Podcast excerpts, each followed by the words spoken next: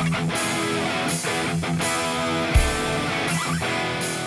there, everybody. Uh, this is a cool little show we're going to have. It's called GMs for Hire. Uh, this is the pilot episode. My name is RJ. Uh, I'm joined by Matt. We've got Will. We've got Jamil on the call here. Just a bunch of sports guys. We want to talk about sports. We need an outlet to do it. I think this is uh, going to work. Uh, leave feedback. You know, we, we're open. Uh, we've never done anything like this before. We're to, you know, just kind of wing it and see how this goes. Uh, this past weekend was the NFL draft. Uh, that's obviously the big talking point, especially during this quarantine with no other sports going on right now. Um, so yeah, we're going to talk about the uh, NFL draft and our biggest takeaways. Uh, we can start with a recap. Uh, Will, go ahead and uh, lead us off here with a recap of you know some of the top picks and if they fit or not. Well, I think to start off with the the 2020 NFL draft, to first off, being a virtual draft, it was very interesting to see because this was brand new for a lot of people. It was really weird not to see the picks come up to the stage with their jerseys and their hats and everything such as that. Everybody's back at home. Everybody, it, was just a different look for everybody. But I think it was uh, very interesting for a lot of people. A lot of people were very entertained, completely away from the picks. A lot of people were entertained by Roger Goodell how he was just standing up sometimes and then he was laying down on his couch eating M&Ms. Um, and then it, he almost seemed drunk part of the time, but you know, we'll, we'll get to that later. Um, he, he, definitely was starting to slur some words and stuff, probably sipping some rum and coke. But um, as, as, the draft was going on, whenever it first started, like uh, I think the first couple picks were just as as followed. I think one through six were very obvious um, to go from Joe Burrow and then uh, number two being Chase Young. I think this was all obvious. Uh, Andrew Thomas, offensive line, was definitely an issue for the Giants. Um, at number four, who's was the number four pick off the top of my head? Why do I not remember? The number four. Oh, I'm thinking of Jeffrey Okudah. I forgot Jeffrey Okudah at three, um, and then Andrew Thomas at four. Tua Tagovailoa, Justin Herbert. I think that was all very obvious. Um, I was kind of interested to see Derrick Brown go at seven um, instead of Isaiah Simmons, but nonetheless, I mean, uh, a lot of the picks in the first round really went as followed. Um, I think there were a little couple first picks, first round picks that really kind of, eh, you know, kind of shot me different. Wasn't really excited. Uh, wasn't excited to see a couple of the names called, but nonetheless, I think honestly the first round went about as easy as it could get. Like it, it really seemed like every team just fit their need. Not too many trades happened. Nothing really too crazy. This is the first time since 2015 that there were no draft picks traded in the first 10 picks. So I think everything was just kind of as as is. Everything was just kind of went pretty smoothly. So you mentioned how some of the draft picks kind of it was a weird. It, some of the picks were kind of out of order. Do we all? Does anybody think that Henry Ruggs should have been the first wide receiver drafted? Jamil. Um, no, honestly, I don't think he should have been the first wide receiver drafted. I think it should have came down to his teammate Jerry Jeudy or Oklahoma CeeDee Lamb. I think both of them showed that they were the better receivers in college through their body of work. What Ruggs does have though is the speed, and we all know that the Raiders love their speed going back to the Al Davis era where they picked Darrius Heyward-Bey in the top 10. So I don't think we should be surprised by anything the Raiders do. They clearly have some a plan that we don't know about with the way they've been drafting. We'll talk more about that later. But no, I don't think he should have been the first, but good for him to get it started. Yeah, it seems the Raiders are pretty intent on just drafting Alabama, Clemson, Ohio State guys. You know, whoever makes the playoff or gets close to the playoff, the Raiders are just going to take all your guys, uh, which isn't a bad you know way to go because I mean they got to the playoff for a reason, right? So, uh, so let's start. What else surprised you about the first round, Matt? Uh, what surprised me about the first round, uh, for sure, would be Andrew Thomas going fourth. Um, he does fill a need for the Giants, uh, and he'll be able to create good seams for uh, Saquon Bar- Barkley, of course. But he was not one of the higher ranked O lineman. He, I, I, believe he was top five, but I expected someone more like uh, Mekhi Becton or um, someone of that nature to go uh, go before him at least. Uh, that, that, I was I was shocked to see that Jedrick Wills wasn't the first offensive tackle off the board. I mean, maybe uh, maybe I'm wrong, but I thought I thought it was all Alabama from the start. I, I thought Jedrick Wills was by far going to be the number one off, but you know, I've been wrong before. No, th- this draft was different. We had the four elite tackles, and I don't think anybody had the same order as like who's the best. Yeah, agreed. I don't think anybody agreed either. I mean, you had everybody just all over the place. I know a lot of people, people- loved Mekhi Becton's size, but then when you look at Pro Football Focus, they didn't even have him ranked in their top 50 as far as prospects. So size is obviously something you can't teach, and I know teams fell in love with that, especially the Jets, which I'm going to get to later. Um, but yeah, it, th- this was a very interesting draft. I believe because of the lack of the meetings and stuff, because of the current climate we're in, very few guys had pro days, couldn't do visits, things like that. I think you had a wide range of opinions because it's all tape. The the big thing was the tape and then the combine, but there just weren't those extra meetings, those extra pro days, all the extra stuff that GMs and coaches are used to doing. They didn't have that this year, and I think that's why we saw such a wide range of opinions with Henry Ruggs being the first receiver. Like all we heard was that Jerry Jeudy was the best route runner maybe ever. And then you can't argue with what CeeDee Lamb's production was at Oklahoma, but somehow Henry Ruggs was drafted before both of them. And then, like you mentioned, with Andrew Thomas being the first tackle, everybody had a different order. It seems like the quarterbacks were the only position that everybody knew the order and had a pretty clear cut as who was the best, second, third, all that. So That that's for that's for the first round at least. Um, when it comes to quarterbacks, but um, I think we should move more into like uh, team team building. I do think no matter the order, many teams did get things they needed. Um, we could start there. Uh, Yeah. So as far as the teams go, who would you say, Matt, would be your biggest winner and your biggest loser from the draft? biggest winner, I'm gonna have to go to the Dallas Cowboys. I'm just I'm so high on Lamb. Um, he's a fantastic talent. He knows how to win. Um, and honestly, I think with the addition of CeeDee Lamb, it might be a hot take, but I think Dak Prescott can become an elite quarterback with the addition of CeeDee Lamb. He's had his weapons. He had Michael Gallup, who had a big season. Um, he had Amari Cooper, who just re-signed. But uh, Lamb was a fantastic pick and I'd say another weapon that they needed. Um, moving past the first round, they had Trevon Diggs in the second round, a corner from Alabama. He's also a known winner, and he does fill a need. They have uh, the Cowboys haven't really had. I mean, I I don't think they've had a good defense in years since like the DeMarcus Ware days. So them going Diggs in the second round, and then defensive tackle uh, Neville Gallimore from Oklahoma as well. I'm sorry, uh, in the third round. You know, these are big needs, and I think uh, Jerry Jones and the Cowboys filled them very well. Yeah, I think Jerry Jones should be really happy. I mean, CeeDee Lamb fell right in his lap, and Trevon Diggs probably should have been a first round pick. And the fact that he was the second round, and then in the third round with Gallimore, after you already signed Gerald McCoy and Dontari Poe on the defensive line this offseason, to add Neville Gallimore, yeah, they're they're really building that defense. And in, in a in a year where they're not sure if they want to pay Dak or not, there's no excuses now. I think Dak has everything in front of him. There's no excuse. You've got star running back. You've got a really, really good receiving corps.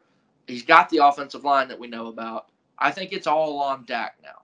Uh, Will, what do you think for biggest winner and biggest loser from the draft? If I had to pick a winner, uh, personally, I'm going Carolina. I think they focused. I mean, obviously, there's no thinking about it. They com- completely annihilated the defensive need that they had. I mean, when you looked at their team needs, it probably went from linebacker to secondary to D line. I mean, they they needed complete a defensive like reboot basically. They needed to get rid of most of their personnel. They needed to get new faces in there, at least people who could compete for reps. And that's exactly what they did. Every single pick they took was defensive. Um, from Derrick Brown, uh, they also uh, got Jeremy Chinn. I want to say in the sec was it the second or the third round they took Chinn at SIU. Se- Uh, second, second, second round. round. Uh, I know they had uh, more picks in there defensively. It just seemed like they did everything they could. Uh, Yetur Gross-Matos, I know they also took for the edge. That defensive line is going to be terrifying now with Brian Burns, Kawann Short. That team's going to be electric, and they're going to get to quarterbacks fast. And especially now, um, if you look in that division, that division has very standstill quarterbacks such as Tom Brady, Matt Ryan, Drew Brees. If they're going to have defensive prowess to be able to get to the quarterbacks so quickly, it could be a big step up because I think their offense was in a point to where it just needed to develop together. With Teddy Bridgewater, they have Christian McCaffrey, and they have that young receiving corps with DJ Moore, Curtis Samuel. um, a lot of young pieces to where they could actually put stuff together. Um, I just think that the, the defense needed to bring in new personnel, and that's exactly what they did. Um, when I'm looking at a loser, uh, I'm thinking of my my big fandom myself, the Chicago Bears. I think we couldn't have done much worse.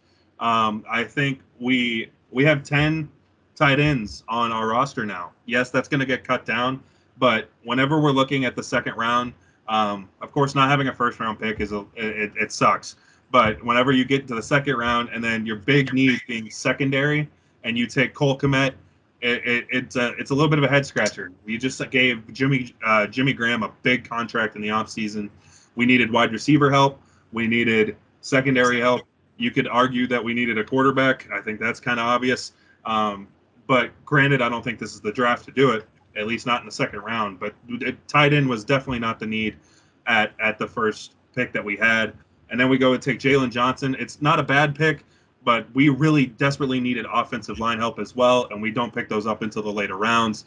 Um, uh, people who are probably just going to sit at backup, be depth positions at that point. Uh, I, I, just think the Bears had an opportunity to pick a lot better picks, and they kind of flopped on it. I have never in in my life heard of a team having ten tight ends. Neither have I. That's I mean, that's literally insane. Uh, so yeah, when the Bears picked the tight end, that was that was definitely a head scratcher for most people. Jamil, what about you? Um, for me, my biggest winner is going to be the Minnesota Vikings. Um, their offseason started off with a bang. They went ahead and cut Xavier Rhodes. They traded Stefon Diggs. And in the draft, they answered both those needs right off the bat. At pick 22, they went and got Justin Jefferson out of LSU, a great slot receiver that's going to be able to bounce off of Adam Thielen between going to the slot and going to the boundary. I think he's going to be great after they catch with Kirk Cousins.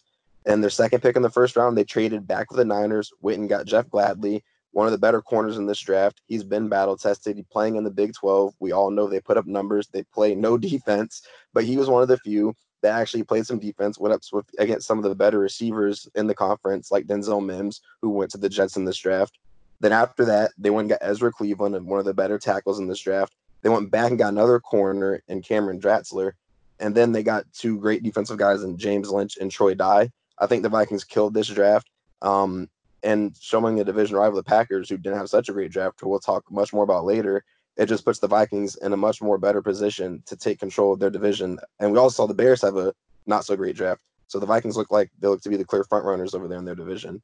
And my biggest loser of the day, or for the whole draft, would be the Las Vegas Raiders, not the Oakland Raiders. They started off with Henry Ruggs, who we already talked about. That was the decision that we didn't agree on, but we can see why they did it. But after that, I they had a couple of head scratching picks. They went and got Lynn Bowden from Kentucky, a gimmick player. We don't know if he's going to play quarterback, running back, receiver. And they picked him in the third round. I don't know if that was necessarily a great decision on their part. After that, they went ahead and got Tanner Muse from Clemson. Um, he was a good player at Clemson. We all know they love Clemson players, but was he necessarily the right pick there to be a starting safety in the NFL? I don't know. Um, they clearly have a strategy that we don't necessarily know about. So it'll be a matter of time until we see how that pans out for them. Yeah, and a lot of people did not agree with the Damon Arnette pick either. I think most people had him as a second round player. Maybe. Yeah, I think that was a slight reach on their part, but yeah. he's still a good corner, so we'll see what they're going to do there. Yeah, see, I think Damon Arnette's a pretty good player too. Um, but the fact that he was gone before, you know, other DBs, you know, like Trevon Diggs, even Grant Delpit, Antoine Winfield, players like that, I think most people did not see that coming. I, I didn't see very many mock drafts that had Damon Arnette going in the first round. It um, goes back to what you were saying with the, with this. A lot of the positions were really neck and neck. A lot of people may have uh, Damon Arnette in their top five. Uh, personally, I thought he was below. I thought he was around like cornerback eight for me. Like I I, I saw Fulton above him. I saw Terrell above him. I saw um, uh, Diggs above him. I, I I just saw a lot of people going before Arnette and it could just be my what I've seen off tape. But I personally, I just thought Arnette was a little bit lower for me, and so whenever I saw them go cornerback, it's a desperate need for them. But I thought whenever there was still Fulton on the board, there was still Diggs on the board. Um, I, I think those are all second round names, but I was shocked to see Arnette go in the first. Yeah, yeah, that was that was definitely a, an interesting pick. Uh, you mentioned the Minnesota Vikings and how they traded Stefon Diggs. And that leads into my biggest winner. The Buffalo Bills absolutely killed this offseason. Um, I know we're focusing on the draft, but really I have to look at the entire offseason for Buffalo. Your first round pick was essentially Stefon Diggs. They traded the first round pick for him. That's essentially your first round pick. Then they go out and they signed Mario Addison from Carolina. They signed Josh Norman from Washington, who I know most people think is a little washed up, but the last time he played under Sean McDermott, he was an all pro and Carolina played in the Super Bowl. So if they can get him back to being what he should be, Buffalo got a great pick there. Uh, as far as the draft, getting AJ Epenesa in the second round, I thought most people believed he was going to be a first round pick. And for him to be coming off that other edge with Mario Addison, who I think is very underrated, coming off the other side, Buffalo's got a scary defense now. Like they really do.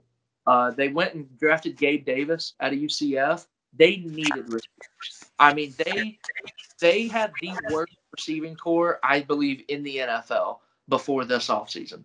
Uh, I was looking at some numbers the other day, and their third leading receiver was their tight end, and he had 300 yards. That's your third best receiver last year, had 300 yards. That's not going to win you very many games. And when you have a young quarterback like Josh Allen, we know he can move, we know he can run, things like that. He's going to need to throw. And for you to go get Stefon Diggs and Gabe Davis, a big body, you know, you can put out there, that they have just killed it. And I personally am a big Jake Fromm guy. I don't think he's going to come in and challenge Josh Allen for the starting job necessarily. But I mentioned Josh Allen being a very mobile guy, and we know things happen in the NFL. You know, and if he falls wrong or gets hit weird, Jake Fromm is a great backup quarterback, and I believe he's going to be a backup quarterback for a long time in the NFL. Um, the fact that Jacob Eason and the FIU quarterback, I can't, James Morgan, the fact that both of those guys were drafted before Jake Fromm, to me, it's just it, it's insane. Jake Fromm is the reason that Jacob Eason had to transfer because Jacob Eason couldn't beat him out from the starting job. Uh, as far as James Morgan, look at FIU's competition. It's nowhere near Georgia's competition. And I understand Jake Fromm maybe didn't put up the flashy Kyler Murray, Joe Burrow numbers, but this guy, that Georgia was 11 and one going to the SEC championship just about every year, and he's the quarterback of that team. He must be pretty good. Maybe he's not that dynamic playmaker guy, but he's not losing you football games either. Um, and as far as losers, speaking of quarterbacks, man, Aaron Rodgers had a bad week. He uh, to start in the first round. This is a guy who's 36 years old, or he's going to be 36 when the season starts. To go out and go ahead and draft his replacement, his supposed replacement in Jordan Love, uh, that wow, I really thought they would kind of try to build around Aaron Rodgers and really go for it one more time. Uh, but apparently the Packers have other thoughts. Matt LaFleur is not on the same page as Aaron Rodgers. Um, since Aaron Rodgers took over as the starting quarterback of the Green Bay Packers, the Packers have not drafted a skill position player in the first round. Come on, no receivers, no running backs, no tight ends in the first round since you've had Aaron Rodgers. I understand when you have an elite quarterback, you expect him to elevate the play of the people around him. But wow, he's not Houdini. Like he's gonna need help, and you can't keep giving him Jeff Janis, Geronimo Allison, people like that. Like give this guy stud. He's got Davante Adams. I he's a top 10 receiver for me, not top five. Uh, but man, give him something else. Like, who else is Aaron Rodgers supposed to throw the ball to? He can't. But he can turn around and give it to Aaron Jones, which, by the way, he's a good player. What are you doing drafting AJ Dillon in the second round? Are we are we trying to have a double a double headed backfield now? Like that's not an extra weapon for Rodgers to throw to. That's a guy that now Aaron Jones has got to look behind him, look over his shoulder, I, I, don't know what kind of message Matt LaFleur is trying to send to that offense. Uh, they made it to the NFC Championship last year, which is a lot farther than I thought they were going to go. Uh, I thought that is the worst 13 win team I've ever seen in my life. That was insane. They should be happy with as far as they got. I think I would just try to build around Rodgers and maybe go for it one more time, like the Saints are doing with Drew Brees, going and getting Emmanuel Sanders. Uh, I mean, the Bucs went and got Brady, and we've got the weapons around him. Most teams, when you have an aging quarterback, you build around him, and it seems like the Packers are already trying to move off of him. So that was that was a huge shock to me. And Aaron Rodgers has to be a loser in this. Um, that's that was just wow. Um, next Yeah. we have I saw a stat that there were 36 wide receivers taken and not a single one taken by the Green Bay Packers. How can you do that? Yeah, the You- Packers had an obvious need that they failed to address in this draft. You mean to tell me that at the in, in Green Bay they they looked at their roster and then they looked at the potential wide receiver prospects who I thought was one of the most stacked like stacked classes in a long time. You can get receivers in the fifth, sixth rounds and be satisfied with them. And I think teams like Cleveland did that, get, get- getting Donovan Peoples Jones in the sixth. Like there are wide receivers that went super late, and there were no reason not to get anybody. But you mean to tell me you can look at somebody with a six round pick and see somebody like Donovan Peoples Jones and go, nope, we'd rather have Jeff Janis. Like, what is that thought process? I don't. I, and you have guys that went really late, like Gabe Davis that I mentioned in Buffalo. And how about KJ Hill in Baltimore? How is KJ Hill a seventh round pick? Like, you're telling me the Packers didn't want any of those guys to give to Aaron Rodgers? Like, that's that's very questionable to me. But speaking of KJ Hill, this is going to lead us into our biggest reach and our biggest steal of the draft. And I've already mentioned mine. KJ Hill going in the seventh round to the Baltimore Ravens, insane. Basically, what I said about Josh Allen, we know he can move, we know he can do this and that. You need to give him some people to throw the ball to. I felt the same way about Lamar Jackson because I thought outside of Hollywood Brown, I just wasn't really impressed with their receivers. Willie Snead, he's just a guy for me. He's not a stud, he's not a star. They went out, got KJ Hill. You also drafted J.K. Dobbins, who can catch some passes out of the backfield. But KJ Hill going seventh round, that is an amazing steal. That guy is the all time leader in receptions in the history of Ohio State football. Y'all realize Ohio State has had Ted Ginn, Cris Carter, Michael Thomas. No, KJ Hill has more catches, and he also has the sixth most receiving yards and the sixth most receiving touchdowns in the history of Ohio State football. That is a football factory. And the fact that this guy has put up those numbers, I was shocked that he was a seventh round pick. I thought that was by far the biggest steal. Uh, as far as reach, I believe the Jets kind of reached on Mekhi Becton. I kind of mentioned it earlier. Mekhi Becton was ranked outside of the top 50 for Pro Football Focus and, and their list of prospects. The Jets are another team with a young quarterback that who is Sam Darnold throwing the ball to this year? I'd love to know. Rashad Perriman, Robbie That's a great Anderson. Todd question. Perriman is their number one Robbie Anderson. Robbie he's Anderson. gone. on the He's Carolina. gone? So Oh, he's gone? yeah, he's on the Carolina Panthers now. I did not. I completely missed that move. the Jets have a huge need. And I understand you want to protect the young quarterback with Becton, who's a huge guy. But man, what is Sam Darnold supposed to do when he does get the ball? Who's he throwing it to? That that was all three receivers were still on the board. The the three first round the, the top three, you know, Ruggs, Jeudy, and Lamb. All three of those guys were there, and you're taking a tackle that Pro Football Focus, who is trusted by many, doesn't even think is in the top 50 prospects. That was a reach for me. Um, I do think Becton can be good because you can't teach size, and the guy's just an animal. Um, but that was that was a little questionable for me. Uh, Matt, I know what what do you think as far as reach and steal? Um, well, first, if I if I could uh, talk about Becton a little bit to counter your argument, um, although there were good wide receivers available, um, we saw Ruggs go right after him, and a bunch others uh, even further a- past. Um, but his size is un- nearly unmatched. He's 6'7", 364. It's a big guy. Um, you gave Le'Veon Bell all this money, um, and you're going to need linemen to create to open holes for him to create seams and I think that's just something he can do. Um, I think he has the potential to develop into an elite pass blocker, even and his run game's already developed pretty well. Um, and the Jets O line allowed 52 sacks last year. You know, Darnold might not have the best players to throw to, but you can't throw the ball if you're sacked. So, getting Becton, I could see their thought process behind it. Um, it'll help Bell get better, and it'll keep uh, Darnold uh, give him a little bit more time. But um, my reach was Brandon Aiyuk. He went uh, 25th to the 49ers. Um, Arizona State product, I believe. Um, you know, it, it's not a bad pick, and I think they do um, you know, they didn't need a wide receiver. Or I'm sorry, he, he went second round. Okay, hold on. Kin- they took Kinlaw instead with the first round selection, and they went Aiyuk in the second. I'm sorry. They Um, traded up into the first round to grab him. That's Yeah. right. That's right. I, I got my notes all messed up, but um, which isn't bad. Uh, Kinlaw was not a bad pick, and I think it'll help their defense. But I think their defense isn't what lost them the Super Bowl. I think it was their offense, and um, where Kinlaw was in the draft, you still had Jefferson, Lamb. You still had a bunch of good wide receivers available. Um, but you went, but they went Kinlaw, which isn't necessarily that bad. Um, after this pick, they traded for Marquise. Uh, they traded Marquise Goodwin, um, which I guess you could say opens a hole for Aiyuk. But I don't see him being anything amazing, at least not for the first couple of years.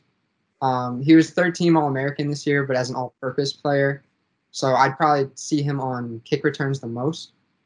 But, you know, um, Garoppolo, I'm, I'm sure I'll be able to use him somehow, but I wasn't too high on him. And I think he could have waited a little bit to get picked.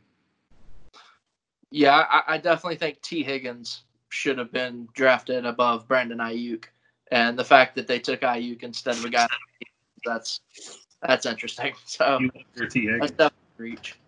Uh, as far who is who would be your uh, steal of the draft though, Matt?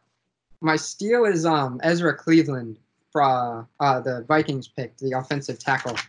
Um, he actually did more than just playing ability. He actually saves uh, the Vikings quite a bit of money, and uh, you don't have to waste draft picks because uh, the they wanted Trent Williams originally, but they couldn't get him, so they wound up picking Cleveland in the second round. He's 6'6", 311. Um, Boise State, the competition's not that amazing but he was third among offensive linemen with a 4.9 340 yard dash. He's quick. He gets off the block really well. Um, he uh, has a pretty high ceiling, I'd say, and within a couple of years, um, you could be looking at another elite lineman in the league. Yeah, what you got for us, Will? Uh, me personally, uh, my for my sleeper, it's not the it's not the most sexy pick. It's not anything that's gonna really, you know, get anything going for you. You're not gonna think anything much of it. But I went with Tyler Biadasz going to the Cowboys in the fourth round, pick number 40 of the round. I thought it was really amazing for them to get such a high profile center coming out. There weren't center wasn't exactly the most stacked position in this draft class. I feel like it was Cesar Ruiz and a few other names. Biadasz was in there. Um, but I know at the beginning of the year, one of the most highly touted offensive linemen coming out uh, of Wisconsin, very highly touted among the center position. And I think this is a big need for Dallas, especially with Travis Frederick just re- announcing his retirement. Uh, I think going into the fourth round, having Biadasz slip all that way, and to be able to still bite on him and get him, I think that's a huge pickup. Uh, it keeps that offensive line for Dallas really solid. Um, still, it's it's been one of their staples. They've always been known to have that huge, strong offensive line, and I think they're going to keep it going with Tyler Biadasz. Um, for me, the reach, I think it was AJ Terrell uh, at pick number 16 in round one to the Atlanta Falcons. I saw a couple cornerbacks that I liked a little bit better. I like Kristian Fulton. I liked uh, Trevon Diggs. I think those were um, big. I think there's. I think they had a little bit of a step up on AJ Terrell. Um, I liked AJ Terrell in the first round, but I think with the options that you had, I, I think it could have been a better pick. And I feel like cornerback was definitely a positional need for Atlanta. Um, but I just feel uh, I, it was a head scratcher for me. I was trying to predict as I was watching the first round. I was trying to predict who was going where. And whenever I saw uh, the Atlanta Falcons come up, my first thought was Kristian Fulton. I don't know why my head immediately went to Kristian Fulton. I know that mid first round was still uh, a little high for him uh, with a lot of teams, but I don't see why they didn't just trade back. Maybe um, I, I just thought 16 was too high of a number for me.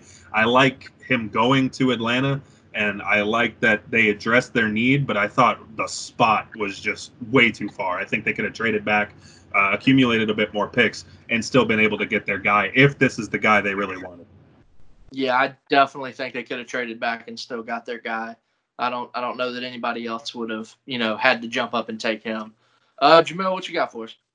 Um, my biggest winner is going to be Josh Jones, offensive tackle out of Houston, going to the Arizona Cardinals in the third round. Uh, some points in this draft process, people had Jones going in the back half of the first round, possibly going over Austin Jackson. They had him possibly being an early second round pick. But here he falls all the way to the third to a team that desperately needs offensive line help to help keep Kyler Murray running, to run that well oiled machine the offense looks to be this season. So Jones can come in and immediately plug in one of the tackle spots and help be a building block on that offense that should be very exciting. Um, my biggest reach of the draft is going to be round one pick 30 to the Miami Dolphins, going with Noah Igbinoghene. I probably butchered his name, the corner out of Auburn. Um, he's a very fast man to man guy. Will probably play in the slot for Miami. But my problem with the pick was the Dolphins this offseason went ahead and paid Byron Jones to be one of the most expensive corners of all time. Last year, they locked up Xavier Howard. So they already had their two corners locked up. So I was a little surprised they went corner here in the first round when they could have went either running back with a D'Andre Swift type, even though running backs in the first round seem to be voodoo magic these days. Um, they could have went with a D end AJ Epenesa, but they went ahead and they doubled back later in the draft by trading for Matt Breida, and they got Curtis Weaver later in the draft. So they covered both those bases. So they clearly like this pick, but I just feel like they probably could have went to a different spot other than corner, having already addressed that in the past two off seasons. They could have even add on to that. They could have even had their choice at running back. No running back had been taken so far. Oh yeah, I was very surprised they didn't pick a running back with all the struggles they had there last year, playing three to four different guys and no one even rushing for over 400, 500 yards. I really thought they were going to target one early, but like I said, they went ahead and got Matt Breida for a fifth later in the draft to pair with Jordan Howard. So they clearly had a plan, but I was I was surprised they didn't pick a running back at that time. Yeah, corner was definitely a questionable pick there because, like you said, they've already paid Byron Jones and Xavier Howard a ton of money. Like they've got to be two of the highest paid corners in the league, I believe. That's to take one in the first round. And, and and let's be honest, you look at that division, the Jets, the Patriots, and the Bills. None of those receiving corps really scare you, right? Like it's not like we're talking about the NFC South with all those receivers. Because I mean, you look at what what the receivers are in the NFC South, you can never have too many DBs to try to cover all those guys. The AFC East, though, it's not really a receiver. I know I talked about the Bills earlier; they got a couple guys, but man, other than that, I, yeah, I, I, didn't think the the Dolphins needed to go cornerback there. Uh, I definitely thought they should have gone running back. You got Tua, you got hopefully your franchise quarterback for the next 15 years.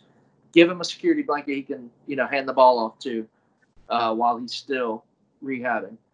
Um, I, def- I definitely agree that they should have drafted a running back. Um, I do think that would help Tua a lot, take some of the pressure off of him. Uh, but Howard did miss 11 games last season with a knee injury. So although the corner pick could have waited, it's not the worst idea. Um, you know, Noah Noah starting as a number three isn't the worst start. You can learn a lot from Howard and Jones.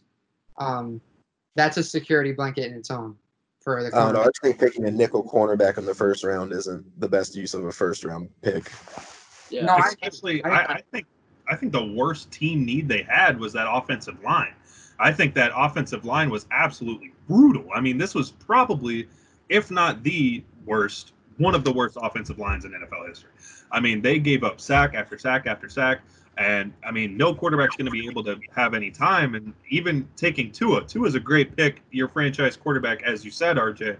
But if you don't have enough time, and he's already got a bad hip, I mean, yeah, he can recover and everything from it, but those aren't injuries that go away and you come back 100%. That's something that's going to linger with you, you know. And if you don't have time to throw it to anybody, what are you going to do? And they, I, I don't remember, uh, I don't remember exactly if they addressed offensive line much, but I mean, they, it's something they. I know they took Austin Jackson uh, in the middle of the first round, but after that, like I mean, they they need more than him.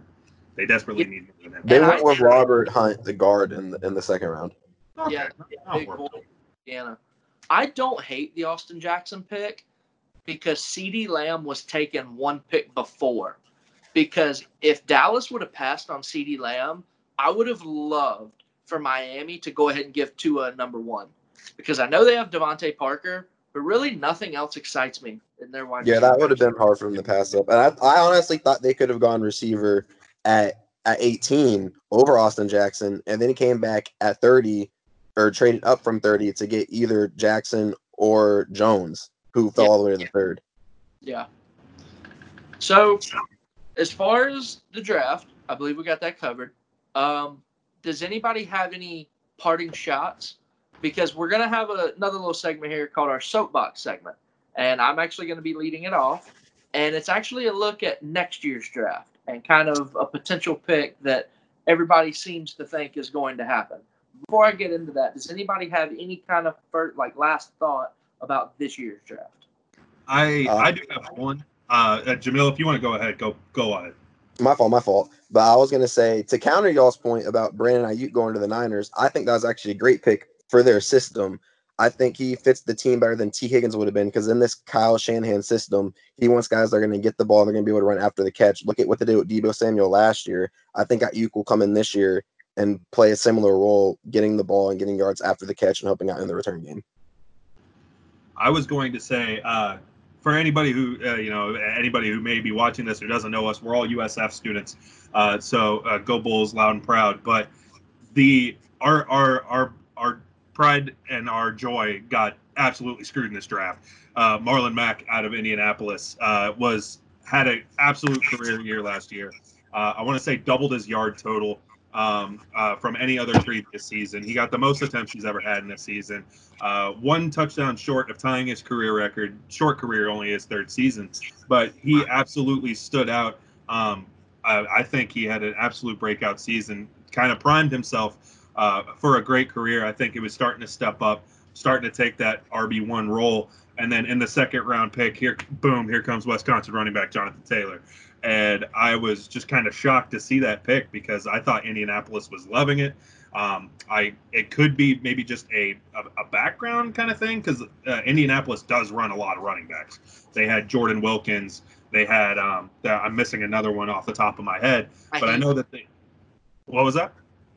They had Nyheim Hines. Na- Nyheim Hines, Yeah. yes, out of NC State. Yeah, absolute.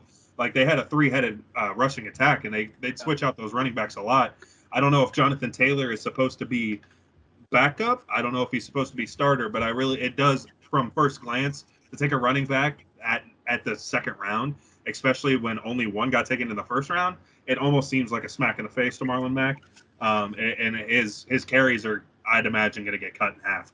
So I think he was kind of another big loser for me, and I, I wanted to get that off my chest because go Bulls. So. Yeah, no, no, I agree. When I saw that, I immediately felt bad for him. That's uh, that's a shame because he did have a really good year.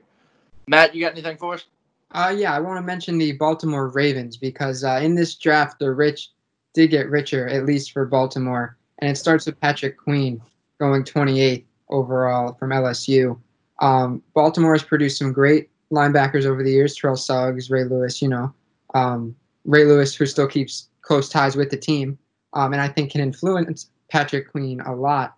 Um, they ranked 21st in rushing defense last season. And uh, although they had a good season, that's definitely a weakness.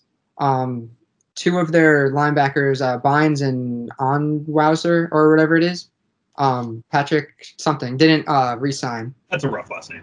Yeah, it's it happened. But they drafted Queen. They added uh, Calais Campbell, who will definitely help the uh, pass rush. But uh, we saw LSU. By the way, insane. All they had to give up for Calais Campbell was a fifth round pick. Insane. Oh, they definitely stole that, and that's going to do dividends for them um, and make them such a, a much better team. But Patrick Queen's going to come in. He's going to be a day one starter. Um, he's mostly known for run defense, but um, with help from his defense that is developing, he can become a better pass rusher. And uh, yeah, the Ravens just had a really good draft, honestly. Um, not many mistakes for me. Yeah, Yeah, I agree with you 100% there. Getting J.K. Dobbins is a steal. He's going to be a future starter there for sure. That guy. That was a. That was. And even RJ mentioned uh, going late in the rounds. KJ Hill was a huge pick, and then I also felt like James Proche at SMU. Oh, yeah, that was an absolute steal. I, that's an absolute. Uh, yeah, exactly. As Jamil said, absolute steal. I mean, he was phenomenal out at SMU, and the fact that, I mean, I thought it was even interesting to see James Proche go before KJ Hill.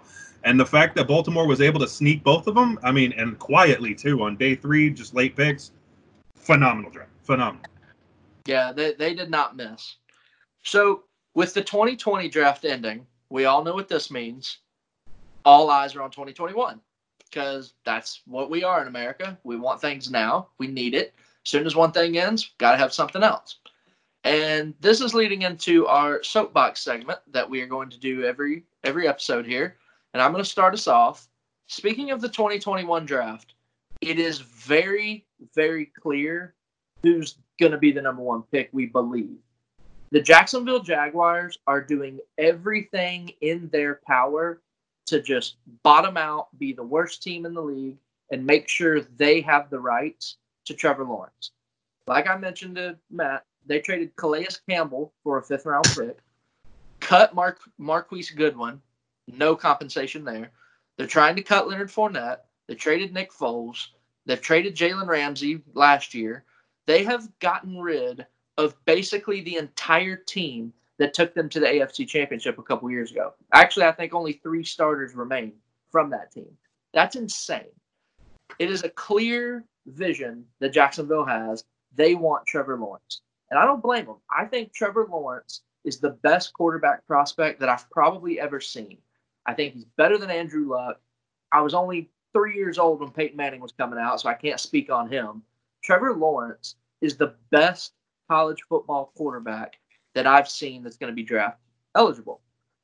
When you're the best, you have all the leverage. And if I'm Trevor Lawrence, there is a 0% chance that I'm signing with the Jacksonville Jaguars. And I hate this. I don't agree with what Eli Manning did, or Bo Jackson, or John Elway, or any of those guys that tried to pick where they got drafted. But in this scenario, Trevor Lawrence is a guy that is going to win multiple Super Bowls, in my opinion. Jacksonville is just not a winning franchise. And I don't mean any disrespect to the Jags because that 2017 year when they went to the AFC Championship, that was fun to watch. It was cool to see a team that is usually down be great. But with the current ownership and regime that they've got right now, Trevor Lawrence, don't do this to yourself. Please go somewhere that is going to help you. The Jacksonville Jaguars, since 2010, have won three or fewer games three times. In that same span, they had one winning season, and that was a couple years ago when they went to the AFC Championship. They are more likely to win one, two, or three games than they are to have a winning record. That is garbage. And I understand the point of the draft is to make your team better. Take the best player so you won't have those three win seasons. But man, starting this year, the Jacksonville Jaguars are going to be playing two home games in London. Two. That is not what you want the future face of the NFL to be having to deal with. I'm not trying to send Trevor Lawrence to London. If I'm Roger Goodell, I need Trevor Lawrence here in the States representing our league as the next big star to maybe fight Mahomes for the next 15 years. I don't need him going to London twice a year, man. It's just, it's not a great look. And there's been rumors that the Jags will not be staying in Jacksonville. That team's probably looking to leave. The owner is clearly in it for the money, which good for him. I don't blame him. But there's a good chance. A lot of people think this team could end up in London. Now, I personally don't think that's possible. I don't see how logistically it would work. I don't think the other owners would approve of it because they don't want to have to send their teams to play in London every year. Especially, you know, the Texans, Titans, and Colts, those division teams would have to go to London every single year. I just don't think that's feasible. Their stadium lease is up in 2029. It's only nine years from now. And while Trevor Lawrence could have a nice little eight year run there, what's going to happen in 2029? If this franchise still kind of just flounders around, here and there, does good once in a while. We're going to see this team in maybe Toronto. We might see them in, you know, some some other city here in the continental U.S. Don't send that team to London. Don't send Trevor Lawrence to London. I know it's kind of a it's a bad look in my opinion, but Trevor Lawrence needs to do the right thing for himself and for the NFL and say no to the Jacksonville Jaguars. That's my soapbox. Fair points. Fair point. I don't. I don't need to see touchdown seasons going to London twice a year. I hate it. If they send any team over to London, I'm gonna be thoroughly shocked. I like like you said. I, I don't see, I don't see how the Colts, Titans, and Texans would even be okay with that. Like, It- It's going to be so bad, especially some team like the Colts. The Colts are all the way up in Indianapolis. I mean, that's that's a that's a flight, you know. And, and Nashville for Tennessee, that's not an easy flight either. Texas, is it, it does that that division is scattered, and it, that's it, it's going to be horrible flights for everybody involved. I I couldn't see how how you're going to send Jacksonville over to London and make teams fly out there. I I, I can't see it. No, I, I don't think it should happen. Um, but with this partnership that they've had, man, the, the rumors are out there, and uh, I, I just Trevor Lawrence, don't do this. Don't do this. It's a bad look to to say no to a team. I get it, but man, it's an even worse look to be going to London twice a year. So that's my soapbox. You guys can respond. How- All I know is that I'm going to have soapbox next week. There you go. Look forward to Will. I believe he has something to say about Jared Goff. Yeah, I will. Next week, I am definitely going to be talking about how Jared Goff is the worst quarterback on any NFL roster next week, and you can book it. Hey, I, I, I'm with it. I'm not a Jared Goff guy at all. I think I, I have statistics to prove it, and I will. I will make sure to to prove to you that I will. You can list any NFL quarterback, and I will take him over Jared Goff. There you go. Hey, I'm with it. I'm with it. So this is our show. We call it GMs for Hire. Here we are for Matt, Jamil, Will. I'm RJ. Let us know if you like it. Comment below. Any suggestions? Anything you got? Give us some questions. You know, any comments? Maybe we'll mention it in the next show. And we'll start off the show with some questions, some answers for you. Mailbag, if you want to call it that. However you want to do it. Uh, but yeah, just like, subscribe, leave comments below, and uh, we'll see you next week. Peace. Yeah.